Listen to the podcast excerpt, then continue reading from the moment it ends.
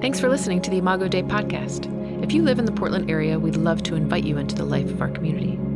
You can find out what's going on at idcpdx.com slash events or on social media at Imago Dei PDX. Hi, all you beautiful people. Good morning. Oh, you sound Pentecostal already. Do it again. Good morning. Oh, this is home. This is home. Look at all you beautiful, beautiful people. I haven't seen this many white people in the same place in a while. You look good. You look good. Oh my gosh. Okay, I'm going to get to it. I'm going to get to it. It is good to be home. I thank Pastor Rick for the invitation. I miss him. I text him a million times to say that I was going to miss him today. Is my microphone situated okay? Is that a thumbs up? Okay, great. Um, because you know this hair is we're not going to do all that in front of you guys. Um, so um, but i text pastor rick to let him know i was going to miss him today. Same with pastor michelle. Um, and and so i was prepared to not see them. I was not so much prepared yet to to see the members of the choir here in person. Um, I was I was like, okay, I'm to see people I love, but my heart really truly is overwhelmed and jumping at just the vision of your faces, just to be in the same space where we did so much life together. We did so much life together here, and it's too early to start getting all emotional about that, but I just want you to know I miss you.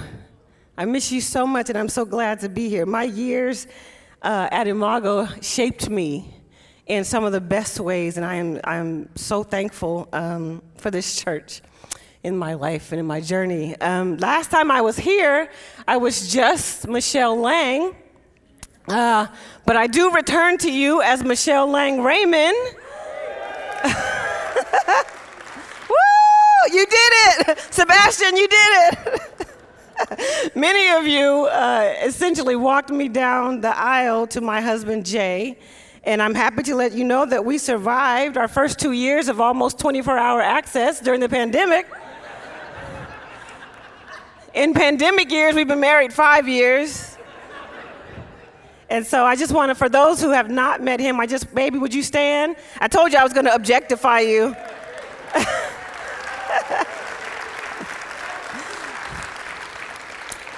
I love him. To, I love him dearly. We got married. We went on our honeymoon, and we came back, and the world shut down, uh, leaving us in nobody's company but each other's for 24 hours a day.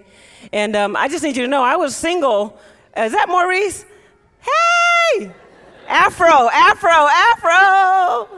Uh, you know, I was single for 30, 30 years. And so, as much as I love my husband, the idea of immediate emergence into constant company, you know, was no joke on your girl. So, uh, but y'all helped me pick a good guy.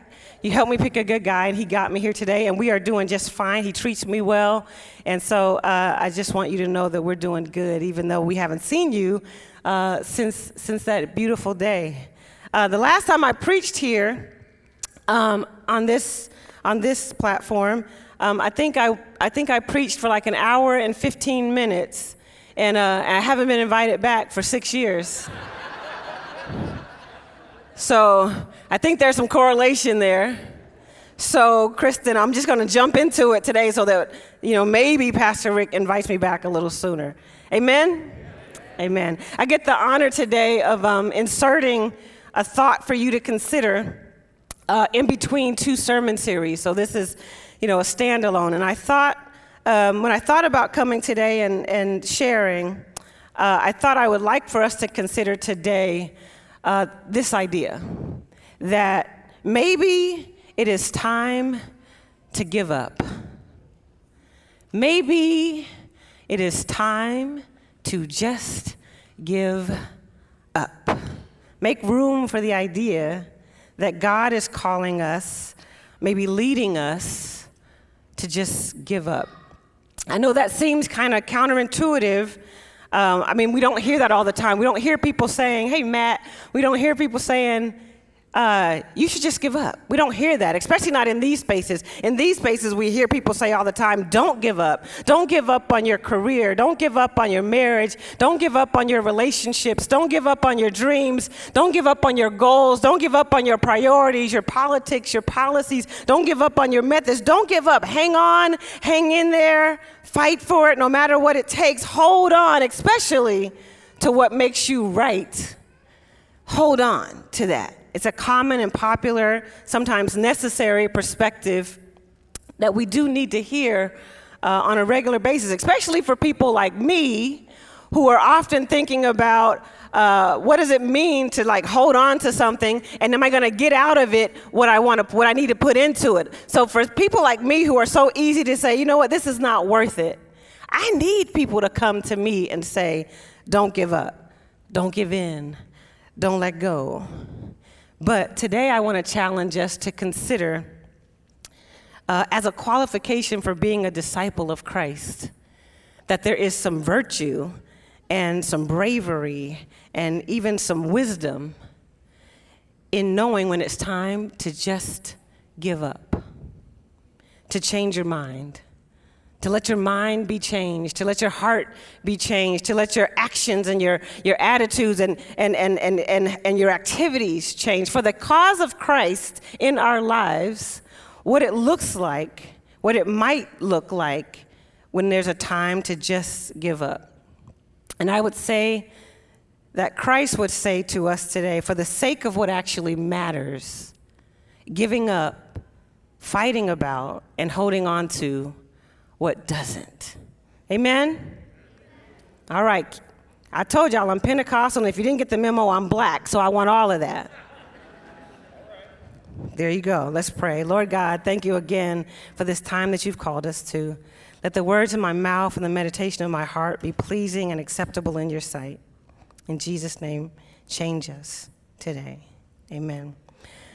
Amen. As Rachel said, when I first moved to Portland, it was to take a job at Warner Pacific University. And, and at the time that I came to Warner, this was in 2013, at the time I came to Warner, there was a lot of talk about change. Change to make education more accessible for people, change to make, make there be more opportunity, change for the sake of diversity. There was a whole lot of positive talk about what it looks like to change a campus, change a campus community. And, and there's a lot of, again, positive and affirming talk about change. And here's the thing that I've learned, Carl, about change is we all like the idea of change, especially for the good and for the better. We all like the idea of change until it's our turn to give up something for it. Amen, somebody? We all like the idea of changing for the better. We all like that as a concept. Amen? Until it's our turn to give up something for it. Trust me, I know. I literally have two, maybe three memberships at a gym's. I do. This is a God honest truth. I'm not, I'm not proud to say. I have gym memberships waiting on me to embrace the idea of giving up something for change. I like the idea of a thinner me. I like the idea until you ask me to change something and to give up something for it. We all like the idea of change, especially for the better, until it's our turn to give up something for it.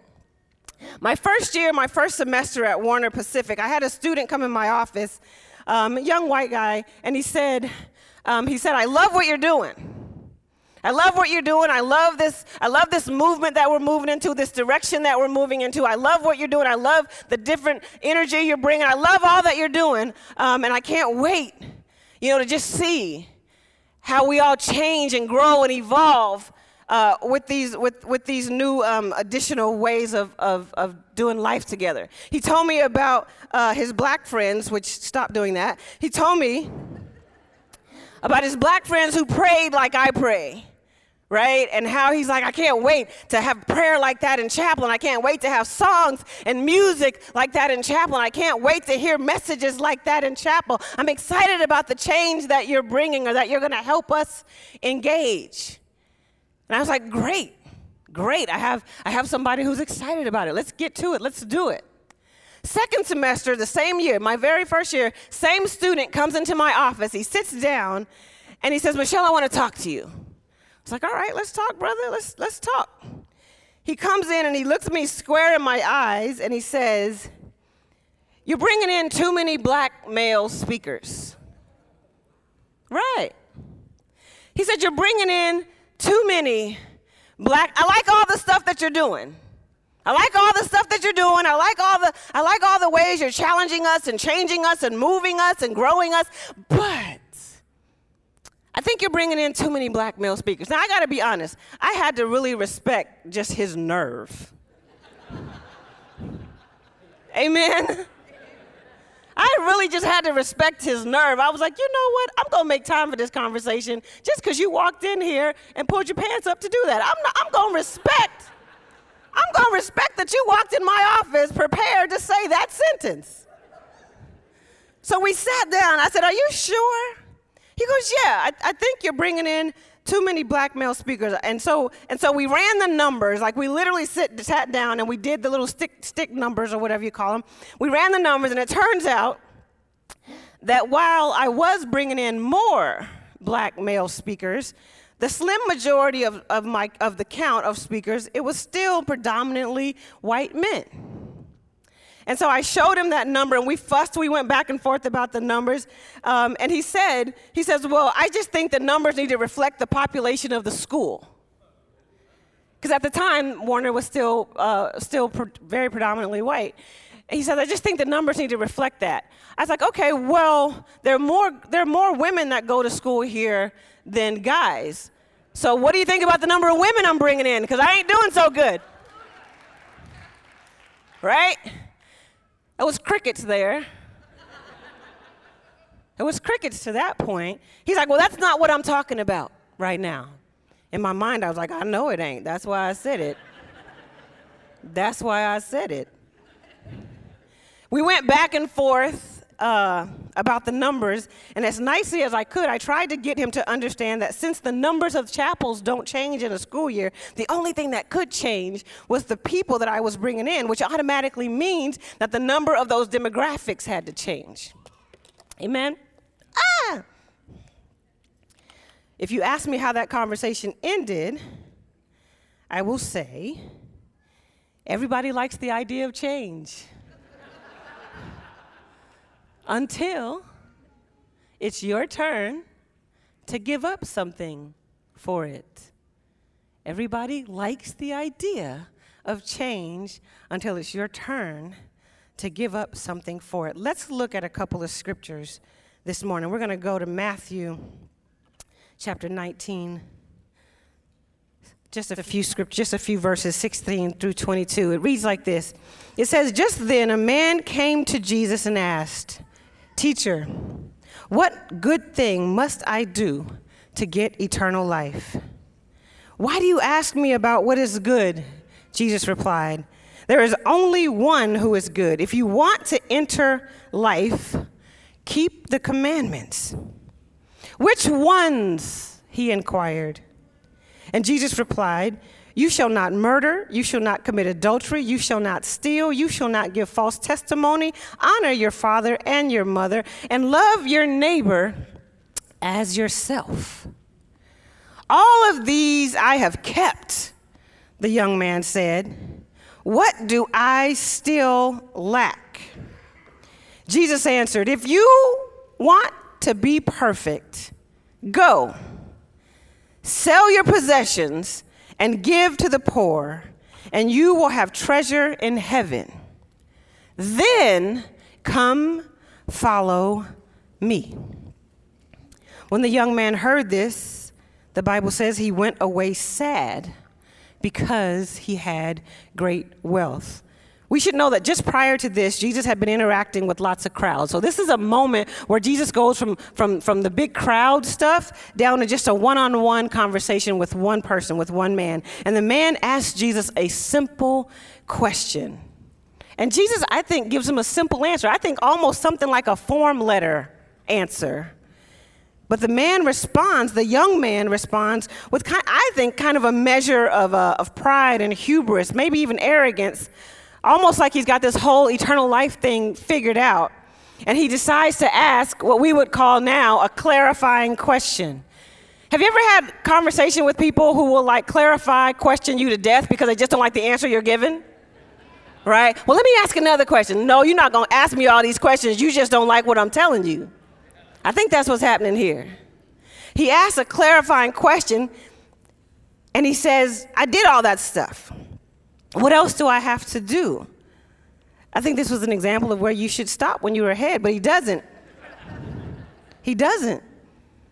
And Jesus, I think, knowing this man's heart, he pushes him, or he pushes in and he tells him, All right, go sell your possessions, go give to the poor, and then you come follow me.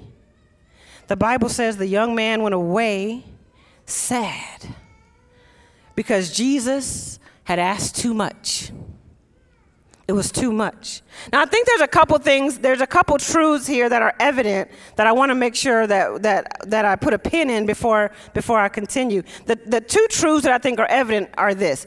One, the first things listed weren't hard for him to say no to because he was likely never going to do those things anyway. Kill somebody, steal, lie under oath. For the most part, on most days, most of us can agree for a better deal not to do those things right? If somebody said to you, I will pay your rent or your mortgage forever as long as you don't kill anybody, most of us would take that deal. Amen? Now, if you are here and you would not take that deal, I need you to go sit over there so we know who you are. But most of us would take that deal. So I think even when Jesus like put that out there at first, I don't think those things were even hard for the young man to agree to. So there's not even a sacrifice yet. There's not even a push or a press yet. But it wasn't until Jesus asked him to change his relationship with his possessions, with the things that he owned, with the things that established him as him, with the things that made him better and higher and more right. It wasn't until Jesus said, shift your relationship with that, that the Bible says the young man said, I can't do it.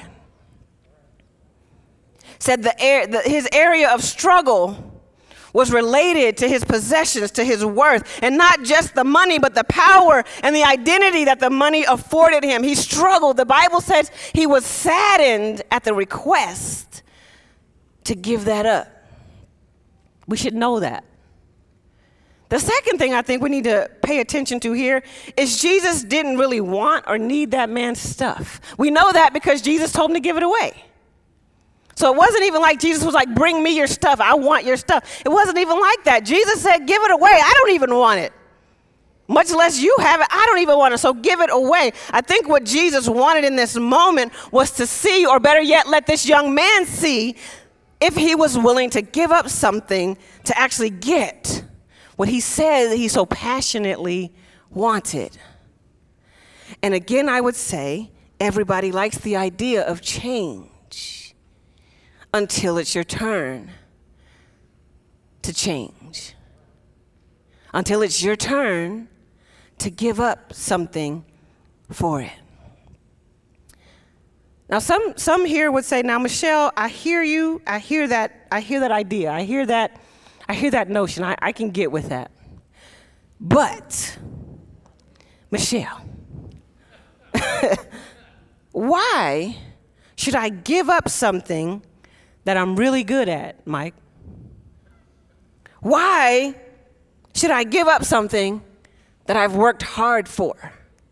Why should I give up something where most times, probably 10, 9 out of 10 times, I'm probably right about? Amen? Why? I mean, it sounds all virtuous and brave and wise when you just have a little cute quote Michelle, that sounds good. But when you actually ask me to give up something that I have earned and that I believe I am right about and I have the right to hold on to, uh, that's a whole nother thing, which I completely understand. I completely understand because on a regular basis, by the time I say something, Bob, palindrome, by the time I say something, you'll catch that later I think I'm right. By the time something comes out of my mouth, Cheryl, I think I am right. Now, you can call it stubborn, you can call it determined, or you can call it focused and functioning at a very high level of efficiency and expertise, which is what I call it. you can call it whatever you want. I just call it being right. And when I'm right, the scripture, even when I'm right, the scripture still says that there is a way to be right. There is a way to be right. We'll jump ahead in the between the 8th and 12th chapters of 1 Corinthians. Paul exhorts us about how to manage and navigate uh, our knowledge and our skill and our opinion and our positions even when, we're, when we think we know what we know and we think we're right about stuff. He says there's a way to navigate all that you know and all the ways that you're right. And he says it's called a more excellent way. We're not going to read the passage, but he says everybody knows something. Everybody is, is, is, is right about something. Even when you know something and even when you are right, there is a way to navigate, navigate that, and that way is the more excellent way. In 1 Corinthians 8, verses 1 through 3, Paul writes that everybody possesses knowledge. He says, Now about food sacrificed to idols, we know that we all possess knowledge, but knowledge puffs us up while love builds. Those who think they know something do not yet know as they ought to know, but whoever loves God is known by God. He says, Be careful, essentially, not to become one of those people who stand flat footed and just talks about all that he or she knows. Because the truth is, we don't even know all that we don't know. Amen?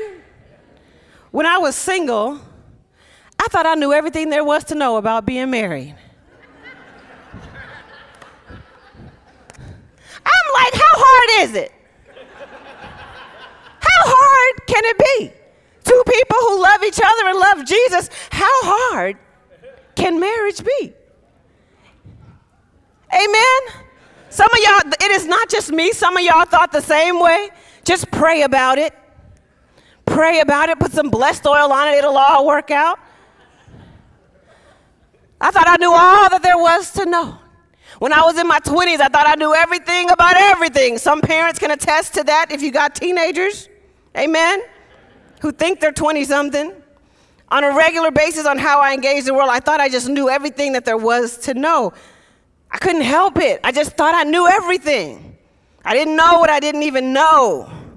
But Paul says, even when you know a lot, be careful how you walk because you don't know everything. But on the slim chance that you do, Paul says there's a right way to be right, and it's called the more excellent way. Fast forward to 1 Corinthians chapter 12. He sa- is where he says it the more excellent way. Even if you know lots of things, there's a more excellent way, and that way is the way of love.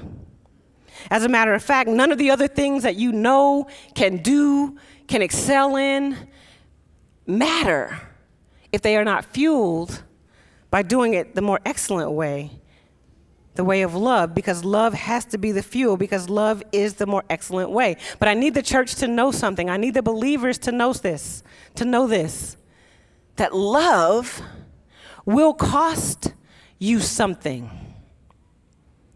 Love will cost you something. The most signature thing that love will cost you is change. Or at the very least, it will cost you your willingness to change, your willingness to give up something. 1 Corinthians 13 is the famous love chapter in the Bible. It's where we see all the wonderful things that love is. Amen. Love is patient. Love is kind. You know, love just does all these amazing, beautiful, wonderful things. It doesn't keep a record of wrongs.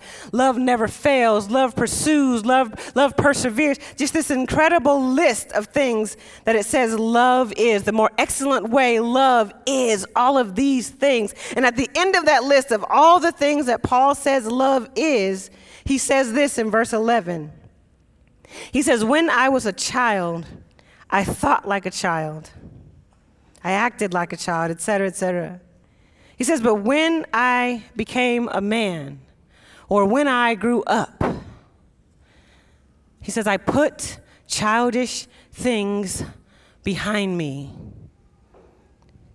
When I was a child, I talked like a child, I thought like a child, I acted like a child, I reasoned like a child, I existed like a child, I have an attitude like a child, my energy was like a child. But when I became a man, when I grew up, I put childish things away. I asked myself a lot of times when I read that chapter, why would you end the love chapter on this? Why? After telling me all the beautiful things that love is, after telling me all the things that the most excellent way gives me, why would you end this chapter on this sentiment. When I was a child, I talked like a child, I thought like a child, I reasoned like a child. But when I became a man, when I grew up, I put the ways of childhood behind me. And I think it's because of this. I think Paul was saying, in order to possess all the things that the love list has for us, you have to give up something. Amen? You don't get all of that without getting to this conclusion that you have to give up something. Love is the more excellent way, but love, the way of love, the way of Jesus, will cost you something, will require something of you.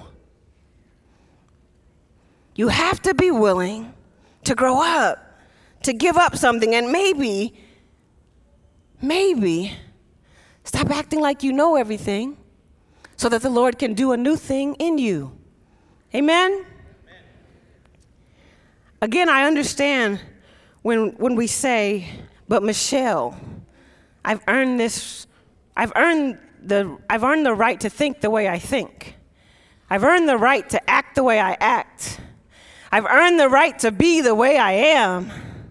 I, under, I, I promise you, I understand it. In um, 2018, I tragically lost my mom. I tragically lost my mother, and I miss her um, every day. I imagine if she was still here, um, I imagine she would be my husband's best friend, and I would just be like the third party. and I imagine that she would be um, a designer, a costume designer at my theater in Seattle. She was geniusly creative um, and administrative, um, and she was she was just a phenomenal woman. But she also she also struggled. She she struggled with um, with being with being bipolar. Um, before society was so ready to talk about mental illness and and, and all of that. She struggled with being bipolar, and on top of on top of that, she struggled with substance abuse, and she struggled with both so much um, and so early in her life that it affected me in my upbringing. It affected me and my brother as we were growing up, and I didn't realize it. I didn't. I, I truly didn't realize it until later in life how much I held on, right, to the effects of, of, of how much her, her, her struggles um, landed in my life. And as much as I was um, proud of her for being a, a young mom, raising kids on her own, and, and being successful and going to college and going to the, the military, and as much as I was proud of her, there were times that, um, a lot of times, that I was embarrassed by her struggles. Um, and that embarrassment created a, a wedge between us. It, it created a wedge that just developed and grew between us because again we weren't talking about this stuff back then and so i didn't understand it and i just thought i just thought her love for me should be bigger than all these struggles. I, that's my that's that that was my young mind thought she should love me more than depression. She should love me more than her substance abuse. She should know how to right? And so not understanding things as i do now um, it just created a wedge between us that that that set for a long time. Um, a few years before she passed, she had um, a mental break essentially. She, she had a mental break that, that, um, that led her to basically get on a city bus one day and just ride it for 24 hours. Just literally got on, got on a bus and just rode the bus for 24 hours until somebody took her um, to the hospital to the, to the psychiatric hospital and she's there and she tells me she's there and there's nothing for me to do she's, she's, she's there you know, getting treatment. So one day, I get a call from the doctor who's treating her, and he, he, the doctor asked me to come, come in for a conversation with him and my mom. And I go, and I walk into this really sort of sterile, monochrome kind of, kind of room, um, and I sit down in this, in this really small space to have this conversation with my mom um, and the doctor. And the doctor tells me about um, my mom's manic swings, and he explains, right? He explains what manic is and what it does. And as he's explaining it, I feel like for once somebody finally understands what it's like to live in my house somebody finally understands because i would try to explain to family like what it was like and nobody nobody understood everybody thought i was making it up because my mom was so genius in so many other ways they thought i was just making it up. So for once i felt heard and i felt seen and i felt like somebody understood what it was that i was encountering and dealing with and living with and they would understand how i felt. And so i'm listening to the doctor unpack um, what manic is and what bipolar is and, and he tells me he can help her he says, We can help her. It's not, it's not too far gone. We can help her. And I'm, I'm thrilled. I'm, I'm thrilled at the thought that, that there's help. Uh, because by this time the wedge between us was so big. It was it was it was you know it was a wedge that it was a wedge that basically created a silence. It wasn't even a wedge that created noise. It was a wedge that just sort of created silence. So i was thrilled at the idea that somebody was going to help her and i was more thrilled that it wasn't going to be me. I was just happy somebody else said we can help her. I was like amen praise you jesus. He said we can treat her. He said but she needs she needs some stuff from you that we can't do. And I was like, okay. And he says stuff like picking her up for lunch and just taking her to lunch. Stuff like going over to her house and watching a movie together. Stuff like just calling her a couple times a week and just talking about nothing he says we can help her with the with the clinical stuff, with the with the imbalance. We can help her with that, but as she's told us her story, the thing that's missing from her story is you. She feels like she can't get you. Mind you, I'm a, I'm a Christian at this point in my life. I'm a young believer. Not only that, I'm a young believer and I'm, I'm in ministry. So, literally, four or five days a week, I'm somewhere singing or preaching or praying or delivering food to people or picking up people's kids or serving in the youth group, which you should do here.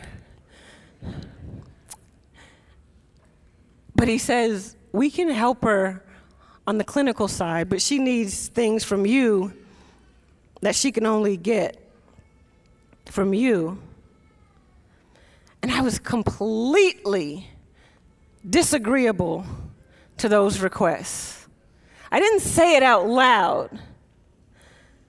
I didn't say it out loud, but I just thought, absolutely not. Absolutely not. I'm not doing this for her now because that would mean giving up my right to be resentful for all the times that I felt alone and abandoned and neglected and hurt and embarrassed in front of my friends. Helping her now would mean giving up the anger that I felt like I had a right to. Helping her now meant that I don't get to tell her about all, all the ways that I've been affected. I don't get to tell her that right now because we just have to help her. I don't get to tell her that. So that means I just got to walk around with these feelings that I think I have a right to. And I sat there and I didn't say it out loud, but I meant it from the depth of my being on the inside. And I defiantly said, I will not help her. I will not give up my right to be right here. And I know in that moment the Holy Spirit spoke to me as calmly as he needed to. And he said, Michelle, not helping her will not help you. Not helping her will not help you. The Holy Spirit says your feelings are right, your memories are right, but they will not serve you here there is a more excellent way here. There is a more excellent way here, and that way is love, and it is going to cost you something. It is going to require you to give up something. I wish, Imago, I wish I could tell you I changed immediately in that moment. I wish I could tell you that, but I would be lying to you. I can tell you, eventually, eventually, I agreed with God. Amen. I can tell you eventually I agreed with God. I can tell you eventually that my right to be right was not serving me. My right to hold on was not healing me. My right to the pain, my right to the anger, my right to all of it, it was not doing me well in any kind of way. And God had provided a moment, God had provided a, a way for me to start dealing with some of this stuff. But it meant what? That I have to give up something for it.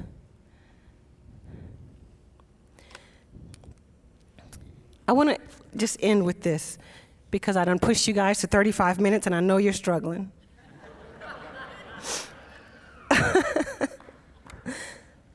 I've been going to church a long time. I've been going to church a long time. Actually, I've been going to church a long time and I've been following Jesus a long time. Actually, now, most of my life, now, I've been a follower of Jesus. As a youth worker, I told a lot of kids I'm glad the young people are in here today. As a youth worker, I told a lot of kids about the undying, unyielding love of Jesus. What I didn't say to kids, because I didn't want them to think Jesus was a meanie, I didn't tell kids that that love will cost you something, that that love requires a response, that that love requires you to do as Paul did to put away childish things in response to that love, not just for the sake of Christ, but for your own sake. It will cost you. That love will cost you. That love will require you to give up something. As we, um, as we get ready to approach the table today, I'll invite the worship team back up. As we get ready to approach the table, I just want to invite you to consider what that is for you? What is it? Like the young man who went to Jesus and said, What must I do? And he didn't like the answer, so he kept asking questions. He kept asking clarifying questions until he could get to something that he was agreeable in giving up. My question is for us today to risk, to dare to be brave enough to ask the Lord, What is it that you would have me give up? What is it that you would have me to consider? Whether you're a new believer or you've been studying this more excellent way a long time, I invite all of us to ask the Lord today, what at this point would you have me let go? And then listen, and then be brave be courageous. Be wise. Amen. Let's pray. Lord God, thank you for this time and this space. Thank you for how your spirit moves, touches, convicts, inspires, challenges us. God, may we approach you bravely. May we approach you courageously. And may we listen as people who have grown up. May we listen as people who want to grow up. May we listen as people who want to live out our faith in a more excellent way. We pray this in Jesus' name. Amen.